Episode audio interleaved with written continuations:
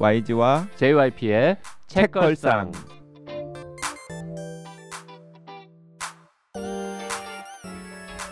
책에 관한 걸쭉하고 상큼한 이야기, YG와 JYP의 책걸상이 찾아왔습니다. YG 강량구입니다. JYP 박재영입니다. 네, 그리고 오늘도 장강명 작가, 김혜정 대표 나와 있습니다. 안녕하세요, 장강명입니다. 안녕하세요, 김혜정입니다. 네, 반갑습니다. 자, 우리 지난 월요일 방송에서 너무 막 솔직하게 얘기한 것 같지 않습니까? 조금 자제했어야 했는데. 그러니까 살짝 좀 동공이 흔들리더라고요, 장강명 작가님. 처음에 신담도 좀 나고. 예. 처음에 제가 약간 카프카 이야기하고 아, 드디어 작가가 자신의 작품에 만족할 만한 균형점을 찾은 것 같다. 예, 이때까지는 눈빛에 하트가 나왔는데 나중에 에디터스 컷 이야기 나오고 다 빼라 그러고 다 빼라 그러고 그러니까 약간 동공 흔들리면서 정색. 아. 근데 우리가 그렇게 막 험한 얘기를 했는데도 삐지거나 지금 뛰쳐나가지 않은 걸 보면 판매도 잘 되고 있고, 네. 네, 또 새로운 계약도 앞두고 있기 때문에. 아, 그리고 그 계약 그 관련해 가지고 쉬는 시간에 잠깐 이야기 들었잖아요. 두 가지 아이디어 다 좋은데요. 다 좋은데요. 그러니까 그 문제, 지난 시간에 이야기했던 문제의 홀수 챕터를 영상화할 때 어떻게 살릴 것인가를 놓고서 두 가지 아이디어를 제시를 했는데 둘 다 상당히 그럴듯합니다. 저도 듣고 꽤 그 제시를 한 거는 저 장 작가나 우리가 아니라 이제 그 영상 만드는 사람들, 영상 만드는 분들이 그분들이 제시를 했다는. 근데 이제 그걸 공개를 하지 못하는 이유는 영업 비밀이기 때문에 공개를 못하는 거잖아요. 네. 그분들은 이제 그 아이디어가 그분들 것이고 그렇죠. 나가면 안 되는 거죠. 당연히. 네. 그 YG가 지금 알아버려가지고 YG는 좀 입이 좀 싸거든요. 입이 제가 많이 싸죠. 네. 그래서 저한테 꼭 이야기를 해주셔야 돼요. 이거 오프다. 아, 그 아이디어는 오프입니다, 진짜. 네, 그러면 됐어요. 제게 아니라서. 예, 그러면 됐어요. 예. 그러니까 많은 분들이 착각하는데 제가 그냥 아무 얘기나 다 하고 다니는 건 아니에요. 오프다라고 하면은 저는 안 합니다. 네. 진짜? 진짜. 예. 오프라고 했는데도 센 것 같은데 일부는. 아니에요 전혀 아니에요. 근데 어디서 오프로 들으신 얘기는 이따가 저녁 먹으면서 많이 해주세요. 그건 제가 저도 오프로 또 지킬게요. 그건 제가 많이 하죠. 네. 그 금음은 정식 오픈을 이제 했잖아요. 네, 9월 29일 날 정식 런칭을 했습니다. 지금 이제 한 달 정도 됐는데. 네. 그 베타 움직일 때랑 지금 정식 런칭한 다음이랑 어떻게 다릅니까? 지금 사실 저희가 정식 론칭이라고 뭐 특별한 기능이 막 대단하게 추가된 거나 그런 것은 아니고요. 그냥 약간 언제까지나 베타 서비스 인체로 남아있을 수만은 또 없잖아요. 예, 그래가지고 저희는 이제 베타 서비스 기간에 받는 피드백이 너무 좋고 귀하긴 했는데 이렇게 하다가는 베타 서비스만 막 3년씩 하고 이런 회사 될 것 같기도 해서 이제 정식으로 론칭을 하고, 저희가 한국 소설이 좋아서 2 아까 전에 어제. 시간 다 알아요. 다 네. 아까 전이라는 거 듣는 사람들은 다 알아요. 우리가 이틀 만에 다시 만났겠습니까? 네, 다시 만났습니다. 아니, 심지어 다시 만났다고 생각하시는 분들이 있을 수도 있어요. 그런 사람이 어딨어, 바보야. 그런 사람 없어. 아니, 지금 그렇게 생각하시는 분들은 바보라고. 아니, 그런 사람이 어딨어, 말도 안 되면서. 지금 충격받으신, 이게 정말 책이게 뭐라고 다른 점이, 책이게 뭐라고 꿋꿋이 그런 거 되게 엄격하게 했는데. 책이게 뭐라고 했으면 끊고 다시 갔겠지. 잘라서 자 다시 갈게요. 이런. 우리는 생방송 같은 방송이라서. 네. 어쨌든 그래서 이제 저희 뭐 새롭게 뭐 추가된 기능들은 없고, 그 한국 소설이 좋아서 2에 소개된 작가님들을 모셔서 온라인 작가와의 대화를 열고 있어요. 그래서 지금 많은 분들이 참석하셔서 책 이야기도 물어보시고, 작가님 어떻게 글 쓰세요?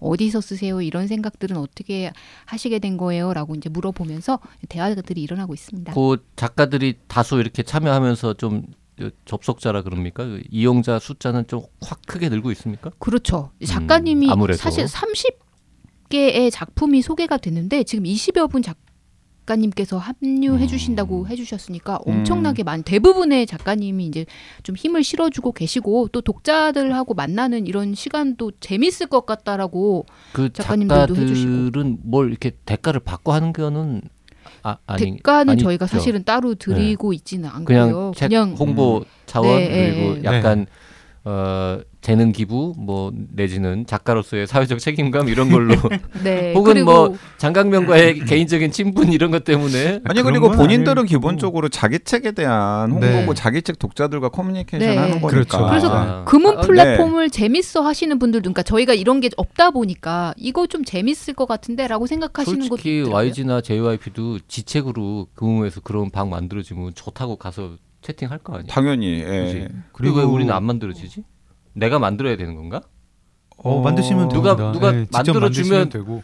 아 그럼 이따 또 연락 드릴게요. 근데 이게 작가분들이 좀 마음이 편하게 느끼세요. 왜냐하면은 사실 그냥 뭐 이렇게 SNS에서 독자를 만날 수도 있잖아요. 그러면은 근데 그런 경우에 그 대화가 끝이 나질 않으니까. 그리고 계속 이 독자가 어디까지 뭐를 뭐 물어보거나 요구를 하거나 뭐 DM으로 뭐 한 번만 만나달라든가 뭐 어디서 강연 좀 해주세요 뭐 이런 게 있으면 되게 거절하기도 애매하고 하다 보니까 아마 뭐 이제 주관님이나 기자님이나 다 좀 고민이 되시잖아요. SNS에서 어디까지 나를 드러내 보여야 되고 어디까지 소통을 해야 되는가. 근데 그런 거에 대해서 금음에서 하면 29일로 끝나고 DM 같은 거 없고 하니까 심지어 그 29일 지나면 주고받은 대화 자체가 온라인상에서는 없어지는 거죠. 아니요, 계속 남아 있어요. 남아 있죠. 네. 그게 포인트예요. 작가분들한테는 좋죠. 왜냐하면 책을 검색을 하면 그 대화가 뭐 구글이든 네이버든 외부 포털에서 검색을 해도 그 대화가 걸리게 되니까 본인 책 홍보하는 데는 훨씬 좋죠. 그게 그 주고받은 대화 내용이 구글링이 된다고요? 네. 베타 때는 안 되지 않았습니까? 그러니까 검색 최적화 작업을 거쳐야 이제 그런 검색들이 잘 되게끔 해야 되는데요. 아직도 뭐 저희도 많이 베타 필요한데. 때는 여러 번 이것저것 막 해봤는데 정식 런칭한 다음에는 안 들어가가지고 그 이제 제가 몇몇 출판사 대표님들이나 편집자들이랑 금음 가지고 이야기를 좀 해봤는데 네. 이제 그분들이 제일 좀 답답해 혹은 아쉬워하는 것은 무엇이냐면 약간 금음이 너무 폐쇄된 플랫폼 같다라는 느낌이 든다라는 거예요. 네. 그래서 자기들은 금음에서 오고 간 대화라던가 아니면 금음에서 북적북적 거리는 게 좀 SNS로 바로 공유도 될 수 있고 네.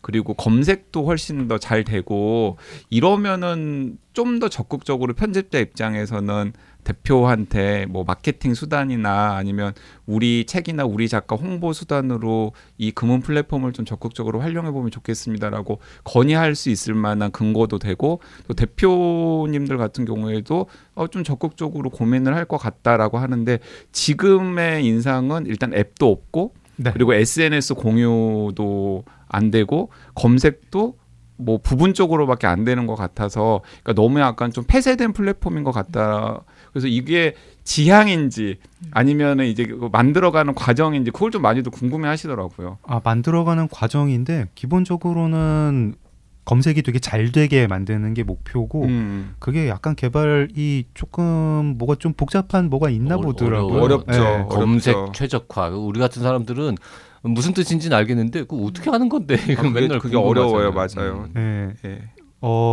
사실 이제 네이버에 뭐 올린 거 구글에서 검색 잘 안 되거든요. 맞아요. 네. 그리고 페이스북은 이제 아예 폐쇄적이고 거의 안 되고 네. 페이스북 안에서도 검색이 잘 안 되고 네. 트위터가 이제 옛날에 다음에서 검색이 잘 됐는데 이제 안 되고 지금도 좀 약간 좀 뭐 묘한 게 있어가지고 옛날 올린 트윗들 검색 잘 안 되고 어떤 책에 대한 데이터베이스로서는 별로 쓸만하지 않고 인스타그램도 로그인 하냐 안 하냐에 따라서 트위터는 검색이 잘 안 돼요? 안 돼요. 잘 안 돼요. 생각보다. 그러면 막 이렇게 네티즌들이 이렇게 조만대장경 이런 것처럼 찾아가지고 옛날에 몇 년 전에 이자가 이런 트윗 올렸다 어떻게 트윗 안에서 거야? 검색을 하는 거예요. 트위터 안에서, 검색을 하는 거고. 예. 그리고 그것도 좀 신기한 게 트위터 안에서 검색하는 것도 결과가 같은 검색어를 넣어도 결과가 좀 다를 때가 있고 또 옛날 거 안 나오고 있고 하는데 뭐 조만대장경까지는 제가 잘 모르겠는데 가디언즈 오브 갤럭시 그 감독이 한번 옛날에 올린 트윗 때문에 문제가 돼가지고 하차했다가 최근에 이제 복귀했는데 하차한 적이 있잖아요. 그 미국의 대한우파에서 그 감독이랑 이제 어느 대한우파 누구랑 싸웠는데 그 사람이 그 싸운 상대가 이제 거의 지령을 내린 거예요. 옛날 트윗 다 함께 이 사람 거 뒤져보자고. 그러니까 쉽게 검색이 되면은 그런 지령도 내릴 필요도 없는데 되게 그래서 그쪽 이제 진영에서 열심히 다 찾아가지고 한 거였습니다. 그 금음 얘기를 이렇게 이제 우리가 하고 있는 거는 우리가 아직 최종 확정은 안 됐고 우리가 이제 녹음 끝나고 저 저녁 먹으면서 또 아마 더 얘기를 할 텐데 네. 우리 내년도에 물론 펀딩이 성공해야 되고 뭐 여러 가지 이제 네.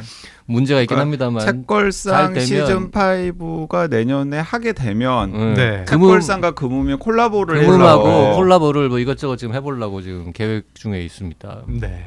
너무 좋습니다. 그래서 이제 책걸상에서 소개되는 책들은 뭐 지금 러프하게 계획 세우기로는 방송이 업로드 되기 전에 녹음은 할 거니까 네. 그리고 녹음 전에 책은 정해질 거니까 네. 그 책을 같이 읽는 방을 좀 미리 만들어서 29일 사이에 어느 날쯤에 이제 방송이 업로드되고 뭐 이런 분위기로 이제 해보자는 거잖아요. 지금. 그렇죠. 뭐 그런 아이디어도 네. 있고 네.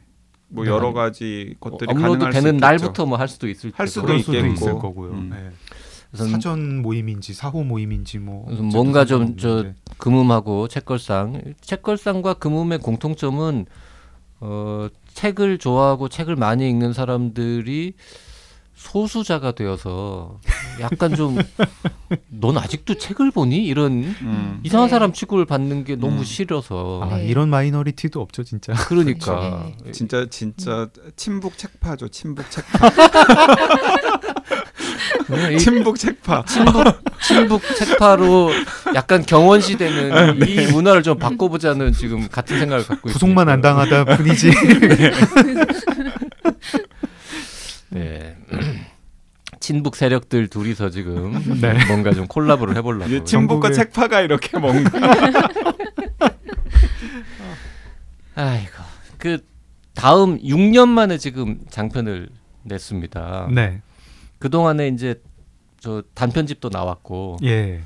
뭐 에세이도 2개인가 3개인가 네. 나왔고 근데 이제 장편을 이렇게 6년이나 붙잡고 있으면 물론 뭐 6년 내내 붙잡고 있었던 건 아니겠습니다만 네. 새로운 장편 아이디어가 떠오르면 어떻게 해요? 따로 뭐 기록을 하고 계획을 세웁니까? 따로 기록해둡니다. 네, 저는 그것도 엑셀에다 해요. 엑셀에요? 네, 엑셀에 제가 이제 뭐 글 쓴 시간, 일한 시간 뭐 모아놓는 표 옆에 한 시트로 그 이제 아이템들 이렇게 뭐 이거는 장편, 이건 소설집, 이건 에세이 해가지고 쭉 모아놓습니다. 지금 이거 장편 아이템 몇 개 갖고 있어요? 평생 쓸 거 다 모아놨습니까? 아 그게 이제 되게 소설가로서 이제 행복한 건데 행운인데 저는 아이디어가 없는 적은 없어요. 그래가지고 되게 많고 오히려 그 생각을 하게 되더라고요. 이제 장편 결국에는 장편 작가거든요. 저는 장편 작가인데 장편 소설을 되게 공들여가지고 쓰면 1년에 한 편인 것 같아요. 뭐 경장편 같으면은 어떻게 2편 쓰겠는데 뭐 1년에 한 편이고 그러면은 제가 쓸 수 있는 거 생각해 보면 저의 필력이 한 60대 즈음에 제일 막 정점이라고 치고 70, 80 넘어가면은 분명히 그것도 60대의 정점일 거라고 생각하는 거는 건강관리를 굉장히 열심히 하시나 봐요. 아니 그리고 저는 그것도 그런 것도 있지만은 또 한편으로는 너무 한국식 생각이다. 왜냐하면 그 우리가 최근에 굉장히 인상 깊게 읽은 소설이 있잖아요. 스티븐 킹의 왕할배? 네, 스티븐 킹의 그 빌리 서머스라고 하는 최근에 나온 소설을 읽었는데 대박이거든 그거. 제가 생각하기에는 스티븐 킹의 문학 인생에서 최고인 것 같아요. 아, 그 정도예요? 네. 와우. 우리 심지어 그 책 본 다음에 스티븐 킹 노벨상 주자 뭐 이런 얘기까지 했대. 아니, 그러니까 심지어 그 박혜진 평론가는 스티븐 킹을 따라 읽는 스티븐 킹 팬이 아니에요. 근데 그걸 읽고서 두 가지 코멘트를 했는데 하나는 스티븐 킹이 만약에 이번에 그 노벨상 노미네이트가 됐었잖아요. 그 스티븐 킹이 노미네이트까지 후보로 됐지. 사실 노벨상 노미네이트 누가 됐는지 아무도 알 수 없죠. 뭐. 그 이제 여기 그 도박 사이트에서 거론은 됐어. 넘버 5 안에 든 거예요. 그래서 그게 좀 화제가 됐었는데 이제 그러면서 이제 농반 진반으로 박혜진 작가가 만약에 스티븐 킹이 노벨상을 받는다 그러면은 빌리 서머스가 대표작으로 거론이 될 것 같다라고 이야기를 했고, 자기가 이 책을 읽고 나서 아, 내가 왜 여태까지 스티븐 킹을 따라서 계속 읽지 않았는지 좀 후회가 됐다. 솔직히 괴작도 많으니까. 괴작도 많죠. 그런데 저는 그래서 야, 이 할아버지는 70대가 넘었는데도 여전히 이렇게 세상과 소통하면서 이런 정도의 스토리를 이런 정도의 캐릭터로 만들어낼 수가 있단 말이야? 라는 생각에 저는 굉장히 감탄했었고, 지금 장 작가가 60대가 정점이라고 만약에 가정한다라는 짧은 표현을 했는데 YG랑 JYP가 득달같이 지금 반론 비슷하게 얘기를 했는데 피해를 르메트로도 있잖아. 아니, 서로 다른 얘기를 한 거지. 여기는 JYP는 힘들다. 60 넘어가면 체력도 떨어지고 오히려 떨어질 수 있으니 그냥 지금이 나의 최고다라고 생각하고 지금 빨리 한 자라도 더 쓰자, 뭐 이런 이야기를 한 거고. 40, 50대에 저는 그렇지 않다. YG는 70대가 돼도 정점을 찍을 수 있다라는. 저는 또 이제 이거 근거가 있는 얘기인데요. 네. 제 얘기는 그러니까 킹은 워낙에 아웃라이어인 것 같고 제가 이거 제 수사 계속 쓰면서 막 생각을 했거든요. 생각하고 뭐 제가 세계문학 전집 그냥 이제 겉표지만 자주 봐요. 자주 보고 세계문학 전집의 그 겉표지랑 책 날개만, 세계문학 전집의 책 올라온 사람들 그 사람들은 그 책을 몇 살에 썼나. 최고 걸작은 몇 살 때 썼나. 대부분 이제 60대 이제 50대 후반에서 60대 중반 뭐 이건데 아마 좀 이제 요즘 나이를 좀 천천히 먹는 경향이 있으니까 사람들이. 그러면은 아마 뭐 60대, 70대일 것 같거든요. 하고 데이터 과학자들 연구가 있을 것 같은데. 근데 그게 장편 다르고 시 다르고 단편 다르고 그렇죠. 사회과학 뭐 맞아요. 그런 것도 다르고 에세이도 다를 것 같긴 합니다. 근데 그게 분명히 있긴 있죠. 예를 들어서 수학 같은 경우에 수학의 위대한 업적을 40 넘어서 낸 사람은 정말 없어요. 그렇지. 수학자 중 거의 다 젊은 때 내는 거고.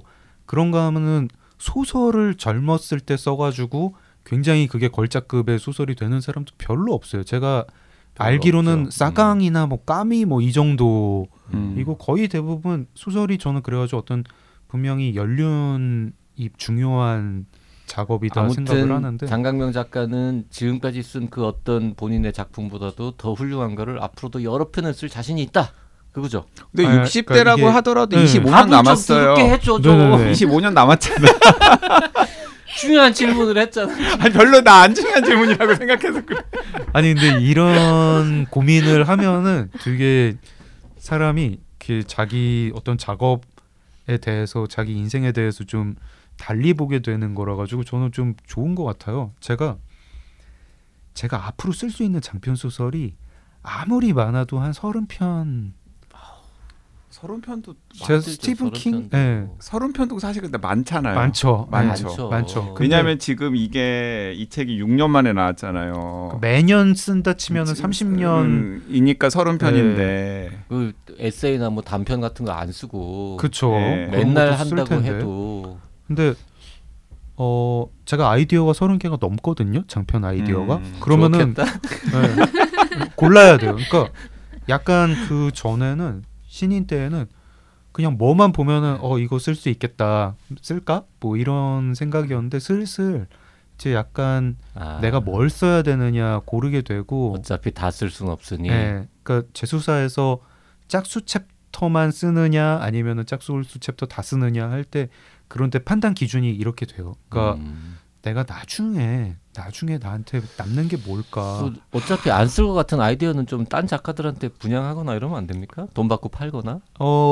아니 제가 이제 가끔 뭐 저런 거는 하는데요. 뭐 그러니까 어떤 작가님한테 그거 뭐 단행본으로 에세이로 써봐라 뭐 이런 아이디어 좀 얘기할 때도 있고, 그리고 이제 어떤 출판 기획자랄까 뭐 그런 걸로서 뭐 이제 소설보다는 어떤 논픽션 아이템을 뭐 예를 들어서 어떤 변호사 분한테 그 사건, 그리고 이제 그 변호사 분이랑 뭐 관련이 있는 사건인데 그 사건을 한번 책으로 쓰면은 분명히 되게 좋은 책이 될 겁니다. 뭐 이런 얘기를 할 때는 있죠.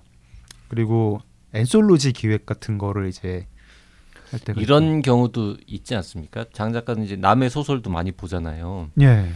보면서 야, 이 아이디어나 뭔가 이게 기본적인 어떤 스토리는 참 좋은데 야, 이거밖에 못 썼냐? 이게 내가 이 아이디어로 썼으면은 훨씬 재밌게 대박 났을 텐데 이런 생각하는 적 없습니까, 솔직히? 아니 그런 생각을 해도 여기서 그렇게 말씀을 드리면 안 되고 아니 있다 없다 정도는 할 수 있잖아요. 뭘 보고 내가 그렇게 생각했다. 아니 이미 대답한 거잖아. 있다. 아닌데 이제 말씀을 드릴 수 없다라고 한 거니까 그렇게 이제 오만하지 않게 또 의미 있게 대답하는 게 이런 건 많이 있어요. 그러니까 한국 단편 소설들이요 밀도가 되게 높아요. 그 장편은 안 높다는 뜻인 거죠? 아니 그러니까. 이거 저만 그러는 게 아니라 또 많이들 말씀하시는데 예. 왜냐하면 그러니까 이거 장편으로 그렇죠. 할 만한 소재인데 왜 이걸 예. 이 정도에서 단편에서 멈췄지? 네네. 그 맨날 하는 얘기예요. 장편 소설의 밀도가 낮다는 게 아니라 멋진 장편을 쓸 만큼 뭔가 힘 있는 그런 좋은 작가가 좀 부족한 것 같다. 뭐 이런 얘기죠. 그러니까 뭐 한국 장편 소설 작가가 좀 부족하고 이제 단편은 역량이 되게 뛰어난데 그 단편이 역량이 뛰어난 거 중에 뭐 많이들 오해하시는 게 뭐 한국 단편들 뭐 문장에만 치중한다 뭐 이런데 별로 제가 볼 땐 그렇진 않고 그거보다는 이제 이 플롯을 천천히 끌고 가가지고 큰 얘기가 되는데 막 지금 이제 한국 단편은 어느 수준이 됐냐면 뭐 2대의 이야기, 3대의 이야기 막 이런 것도 그냥 단편으로 꽉 눌러가지고 막 하면은 되게 좋기도 한데 이거를 장편으로 풀면 훨씬 더 낫지 않을까 이런 생각도 들고. 이유가 뭐라고 생각하십니까? 일단 쉽게 생각할 수 있는 거는 드리는 공에 비해서 시장도 자꾸 잘 안 팔리니까 네네. 내가 이거 할 거면 차라리 뭐 시나리오를 쓰거나 뭐 이렇게 하겠다라는 계열도 있는데 네. 그거 말고 혹시 뭐 한국의 어떤 교육이라든지 뭐 생활 양식이라든지 이런 면에서 장편 작가가 나오기에 좀 토양이 좀 나쁘다 이런 측면은 없을까? 그건 장강명 작가님이 그 에세이에서도 잠깐 언급했던 걸로 기억이 되는데요. 그 공모전 관련된 에세이에서도 예, 예. 네. 뭐 아마 그 작가 양성 시스템이 네. 이제 지금 뭐 대학교의 어떤 문예창작학과 위주로 되는 뭐 문단 시스템이라는 게 좀 그런 것도 영향을 미쳤을 거고요. 또 제가 이제 젊은 작가들 가끔 만날 때 저한테 이제 되게 조심스럽게 물어보시는 분들이 좀 있으세요. 제일 흔한 거는 취재 어떻게 해요? 이거 물어보는 거. 또 중견 작가분들 중에도 물어보시는 분이 좀 계세요. 약간 그 취재할 때 어떻게 연락을 하세요? 뭐 이런 거 뭐 그러면 뭐 인터뷰비를 드리세요? 아니면 뭐 그런 사람은 어떻게 찾으셨어요? 뭐 이런 것들. 그런 고민도 있고 그다음에 장편에 대한 부담감 토로하시는 분도 계시죠. 장편이 뭐 사실 그리고 학교에서 장편 가르치기가 어렵거든요. 학생이 써야 되잖아요. 써야 되는데 장편을 쓰려면 한 학기가 다 지나가 버리니까 뭘 할 수가 없어요. 단편 한 학기에 쓰면 다행이지. 그러니까요. 네. 단편 같으면은 뭐 학생들끼리 써서 이거를 합평도 하고 그럼 끝에 뭐가 할 수도 있는데 그리고 이제 그 가르치는 그 이제 교수진도 사실은 이제 단편이 훨씬 강한 작가들이었고 하면은 하다 보면은 좀 약간 좀 부담스럽긴 해요. 장편이란 거 자체가 부담스럽고 뭐 이게 뭐 안 팔리면은 진짜 책이라는 거는 안 팔리면 정말 뭐 100권도 안 팔릴 수도 있잖아요. 약간 그렇죠. 예, 가늠이 안 가고. 근데 단편은 뭐 청탁을 받아가지고 쓰면 고료는 정해지는 것이고 뭐 그런 것도 있고. 그래서 저희가 이번에 한국 소설이 좋아서 2는 장편에 초점을 맞춰서 네, 장편 좀 알려보자. 이 쓰기도 되게 부담되고 사실 뭐 분량이 뭐 100매짜리 단편 쓰는 거에 10배를 들이면 1000매짜리 장편이 나오냐면 제가 느끼기에는 10배 더 드는 것 같거든요. 그렇죠. 네. 뭐 출판사들도 이런 고민 제일 많이 하는 게 사실은 출판사입니다. 그래서 여러 가지 기획들을 하죠. 뭐 경장편이라는 장르를 경장편이라는 말이 10년 전에 없었어요. 네. 그런 장르를 만들어가지고 어떤 단행본 시리즈를 만든다.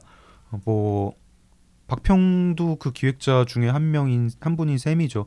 민음사의 젊은 작가 시리즈라는 게 장편을 부담스러워하는 젊은 작가가 좀 플롯이 있는 분량의 어떤 글을 썼을 때 그걸 단행본으로 내주겠다는 약속이 되는 그런 시리즈. 출판사도 그런 거 많이 하고, 그 전에는 이제 문예지가 있는 출판사에서는 그 연재를 많이 시켰죠. 봄, 여름, 가을, 겨울 딱 4회 연재하면은 장편이 되게 되는 셈이고, 연재를 하면 이제 작가들이 되게 압박을 많이 받으면서 어쨌든 마감이 있고 하니까 장편을 쓰게 된다 했고, 작가들은 뭐 작가들 나름대로 어떤 전략이, 예를 들면 뭐 채식주의자 같은 것도 그런 셈인데 연작 소설 형태로. 맞아요. 네. 그러면은 장편이지만 단편 4편 뭐 5편을 쓰는 뭐 방식으로 쓰면 장편이 되는. 그 장강명 작가님은 문예지에 이렇게 4번 연재해가지고 책으로 묶은 적이 있나요? 없습니다. 없죠. 네. 네, 제가 없었던 것 같아가지고 여쭤보는 거예요. 왜 그런 건 안 하세요? 그러니까 장편을 연재한다는 거 자체가 저는 조금 저의 작업 방식이랑 좀 안 맞아요. 쓰다가 되게 앞으로 가가지고 바꿀 일이 되게 많거든요. 지금 이제 뭐 문예지에, 그래서 엑셀로 작업하는 거죠? 네, 아니 뭐 이렇게 개간지에 연재를 해서 만드는 장편들도 사실은 뭐 연재할 때랑 뒤에 책 낼 때 많이 다르잖아요. 네, 많이 다른 게 있는데, 글쎄 그거는 이제 사실 독자를 보라고 하는 건 아닌 것 같고, 이제 그 작가한테 어떤 그 지면을 주면서 약속을 받아내는 의미가 있지 않나, 저는 맞아요. 그렇게 생각을 하거든요. 어느 독자가 그거를 3개월에 4분의 1씩 읽으면서 그거를 따라올까 맞아요. 싶은데 그런 건 좀 저는 그거보다는 좀 몰아쳐가지고 하는 게 맞고, 또 쓰다 보면은 특히 이제 플롯을 생각을 하다 보면은 뒤에 가서 앞을 많이 고쳐야 되는 경우가 많습니다. 복선도 그때 가가지고 다시 앞에 넣고 뭐 이런. 그런데 이제 세계적으로 많이 팔린 소설들 중에는 네. 우리나라에서는 예전에 신문 연재라는 게 있었잖아요. 그렇죠. 일간 네. 연재가 있었고 네. 그리고 지금도 종종 블로그에 하루 이틀씩 네네. 연재를 한 다음에 그걸 장편으로 묶어가지고 냈는데 그 책이 꽤 또 화제가 되는 경우도 종종 있잖아요. 지금 뭐 브런치에서 연재해가지고 뭐 소설된 작품된 것들, 뭐 어서 오세요 휴남동 서점입니다. 네. 또 브런치 연재 그런 식의 좀 실험이라던가 시도를 해볼 생각은 없으세요? 아이디어가 30개 넘게 있는데. 예를 들어 금음에다가 연재를 하는 거지. 제가 금음에 에세이는 지금 남몰래 연재를 하고 있거든요. 금음이 네. 블로그 서비스를 남몰래? 공개를 안 하고 있는데 네. 숨은 기능인데, 저 언제 블로그가 오픈이 되면은 네, 장강명의 에세이보다 장강명의 소설이 훨씬 더 사람들을 모으는 데는 좀 더 효과가 있지 않을까요? 그러니까 아까 저희가 이제 할런 코벤 얘기를 했잖아요. 네. 제 생각에 스티븐 킹 같으면은, 스티븐 킹이 그렇게 막 플롯이 촘촘한 작가는 아니고 네. 이제 마구마구 쓰죠. 그래서 독자들로 예. 하여금 그래 내 얘기 듣고 따라와 이렇게 하는 거죠. 예. 예. 그리고 옛날에 이제 연재 소설 신문 연재를 했던 분들도 뭐 소위 말해서 입담이 좋다고 할까요? 뭐 이런 분들 계속 구수하게 이제 끌고 나가는 어떤 그런 건데, 저는 킹보다는 할런 코벤 소설이 좋아요. 되게 플롯이 되게 구조가 잘 짜여 있고 끝났을 때 하는 뭐 이런 거를 좀 추구하는데, 저는 그래가지고 그 연재 중간에, 그러니까 제가 글을 쓰는 중간에 소설을, 특히 장편 소설을 누구한테 보여주는 게 별로 그러고 싶은 생각이 안 듭니다. 아예 또 다 써놓고 나서 다 쓴 다음에 이렇게 연재를 하는 건 괜찮을 것 같은데. 저 마음은 충분히 이해가 되는 게, 저는 그냥 에세이나 논픽션스러운 문학이 아닌 장르의 책도 반만 썼을 때는 누가 보는 게 약간 싫더라고.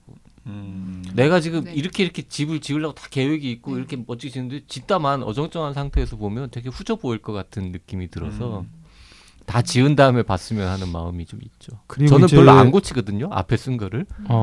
고치는 거는 없는데 다 완결된 거를 세상에 내놓고 싶지 중간에 누가 보는 거는 딱히 안 원하는데. 그 저랑 약간 스타일이 달라요. 저는 자꾸 누가 좀 보고 이렇게. 근데 YG는 다 그런 건 아니지만 개별 여러 개 독립된 글들을 모아가지고 낸 책들이 더 많으니까. 네네. 근데 그 글 하나하나의 완결성은 정말 짱이지만 사실 그 글들끼리의 연결되는 고리는 그렇게 많지 않은 게 보통 아니었어요. 맞아요. 네. 네.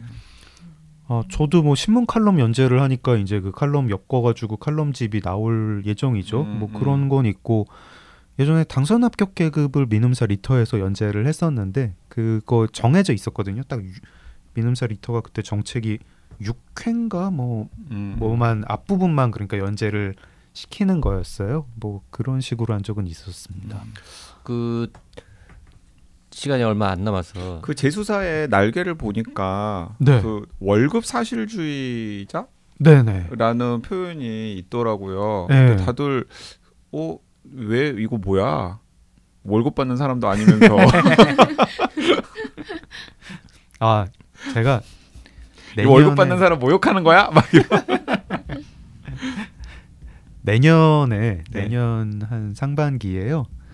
다른 작가 10분이랑 같이 책을 내요. 소설집을 내는데 월급 사실주의 2023이라는 제목. 그게 책 제목이에요? 책 제목은 아마 뭐라고 붙긴 할 거예요. 예를 들어서 월급 사실주의 2023 뭐 땡땡 한 다음에 뭐 책 제목이 아마 갈 거예요. 네. 그 작가 작품들 중에서 약간 섹시한 제목을 표제로 내세울 수도 있겠네요. 11명이에요? 그럼 본인까지? 예, 저 포함해서 11명입니다. 글 쓰다가 주말에 만나면 축구합니까? 저 못 뵌 분도 많아요. 아, 그러면 그 11명의 일종의 동인 네, 이름이 월급 사실주의자예요? 예, 월급 사실주의. 예, 그리고 저희가 이제 단행본을 낼 때 월급 사실주의 2023 월급 사실주의 2024 그 단행본에 낸 작품은 딴 데는 안 싣고 본인 자기 단독 소설집에는 이제 실을 수 있지만 있고, 다른 데는 안 실는 걸로 만약에 무슨 어떤 문학상을 탄다. 그래서 그 문학상으로 이제 소설집 후보작들이랑 나오는 혹은 대상 우수상 11명은 누가 주동 떠서 어떻게 모았습니까? 아직 명단을 공개할 단계는 아니신 것 같고. 명단 공개해도 됩니다. 명단 그 정진영 작가 포함돼 있는 것 같더라고요. 명단 뭐 일부라도 그러면. 네네. 제가 이름이... 다 기억을 못하는 느낌이에요. 그러니까 장강명 작가님. 네. 그리고 정진영 작가님. 또 누구 있어요? 서유미 작가님. 서유미 작가님. 네. 임성순 작가님. 아 임성순. 네. 그리고 이소수 작가님, 헬프미 시터, 염기원 작가님, 우리 다 언급한 대부분 책걸상에서 다룬 모셨거나 언급했던. 그리고 잠깐만요 등등 지금 6명 최영 작가님, 로메리고 주식회사라는 수립문학상 수상자입니다. 지영 작가님. 주원규 작가님, 이현석 작가님, 최근에 덕다이브랑 이분들 이현석 작가님 이제 칼럼도 쓰시죠. 이분들 공통점은 뭐냐면 딱 한 명 남았는데 지금 김의경 작가님, 청춘 파산이랑 그 콜센터 쓰신 다들 좀 현실의 리얼한 소재를 가지고 말하자면 동인 해당하는 이 그룹의 지금 공통점 혹은 추구하는 바 지향 이런 거 말씀하시려는 거잖아요. 네네. 월급 사실주의라는 단어에도 담겨 있고. 네. 그게 뭐라고요?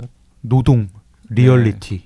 네. 노동 리얼리티. 지금 한국 문학에 지금 이 시대에 지금 약간 우리가 노동 문학이라고 하면 이제 떠오르는 게 왜 80년대 그 어떤 민중 문학 이런 거 떠오르잖아요.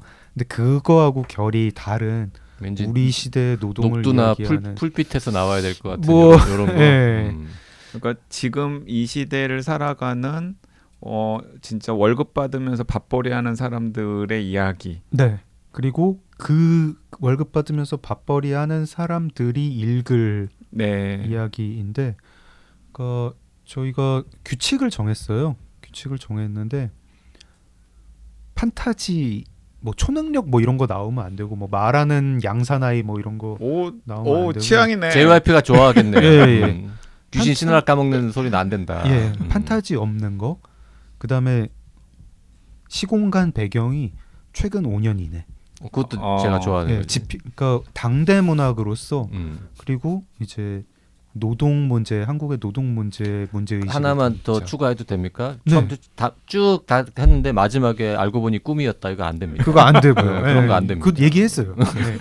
막 환상적인 거 막 얘기한 다음에 이게 뭐 산업재해로 좀 뭐 머리가 어떻게 된 사람들 그런 편법 안 되고 무조건 리얼하게 그래가지고 그런 작품을 쓰는 분들을 이제 찾았고요.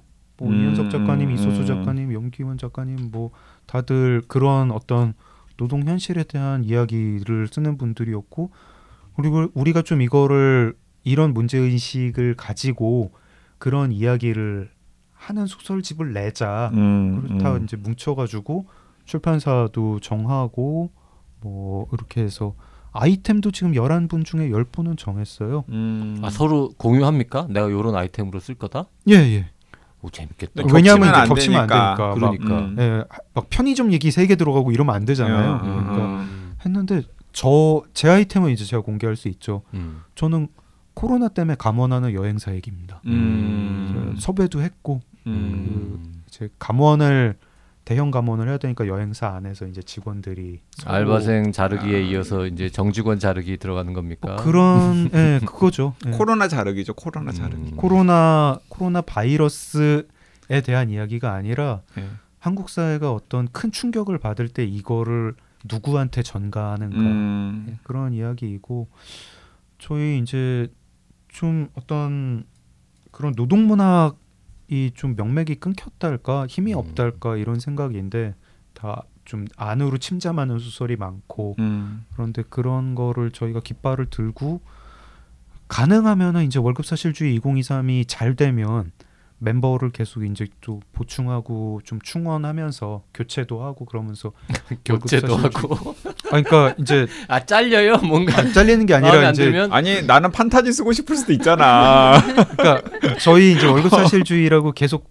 그것만 써야 된다는 건 아니고 이거 쓸 때는 이 규칙인데 월급 사실주의 2023 멤버는 월급 사실주의 2025랑 2026에 분산이 되고 2024에는 또 뭐 새로운 멤버가 들어오고 뭐 이런 식으로. 좀 엔솔로시 시리즈가 됐으면 하는 마음이 있죠. 출판사는 문학동네인데 문학동네에서는 되게 좋은 기획이다 하고 싶다. 그 문학동네는 출판사는 딱 그냥 정해진 겁니까? 네, 아니면은 매번 뭐 바뀌는 겁니까? 아니면 계속해서 월급 사실주의 동인지는 문학동네에서 나온다. 아, 뭐 그런 것까지 얘기는 안 하고 문학동네랑 얘기한 건 여기까지예요. 월급 사실주의 2023이 잘 되면 2024, 2025도 내봅시다. 아. 네. 그리고 당연하죠. 그리고 이제 좀 좋은 기획이기도 하고 또 언제 나와요 2023은? 마감이 내년 2월 말인데 2월 말. 예. 마감이 뭐 2월 말에 딱 지켜지지 않을 가능성이 좀 높겠죠. 그리고 이제 그 다음에 책이 나올 텐데 5월 달에 맞춰서 나오면 좋겠다. 그러면 네. 좋죠.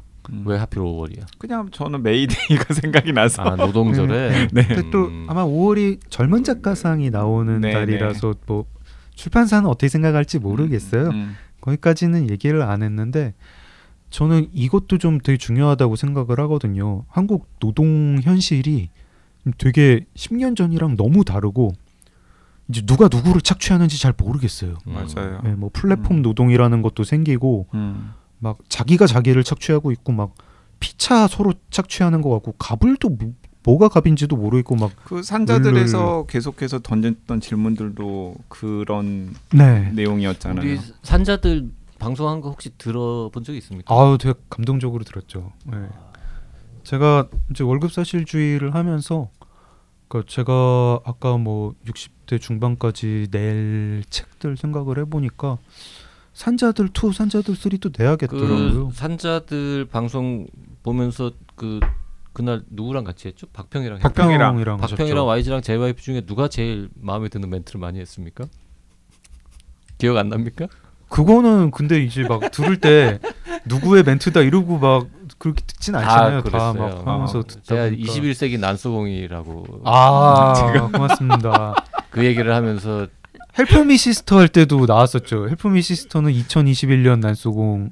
그건 제가 그렇게 정리했죠. 아, 그렇죠, 그렇죠. 네, 제가 그렇게 정리했죠. 21세기 난소공으로. 그 이소수 작가님한테 너무 죄송하지만 산자들은 한국 문학사에서 이게 최소 한 100년 갈 거다. 뭐 이런 류의 얘기를 제가 했었죠. 아유, 고맙습니다. 산자들 2, 3 계속 낼 건데 이제 저는 월급 사실주의에 싣는 단편이 산자들의 재수록 되겠죠. 그 제가 하고 싶은 거는 산자들 2에서 하고 싶은 거는 이제 여행사는 섭외를 했는데 노래방이나 무슨 유흥주점 그 하신 분도 지금 섭외를 하려고 그래요.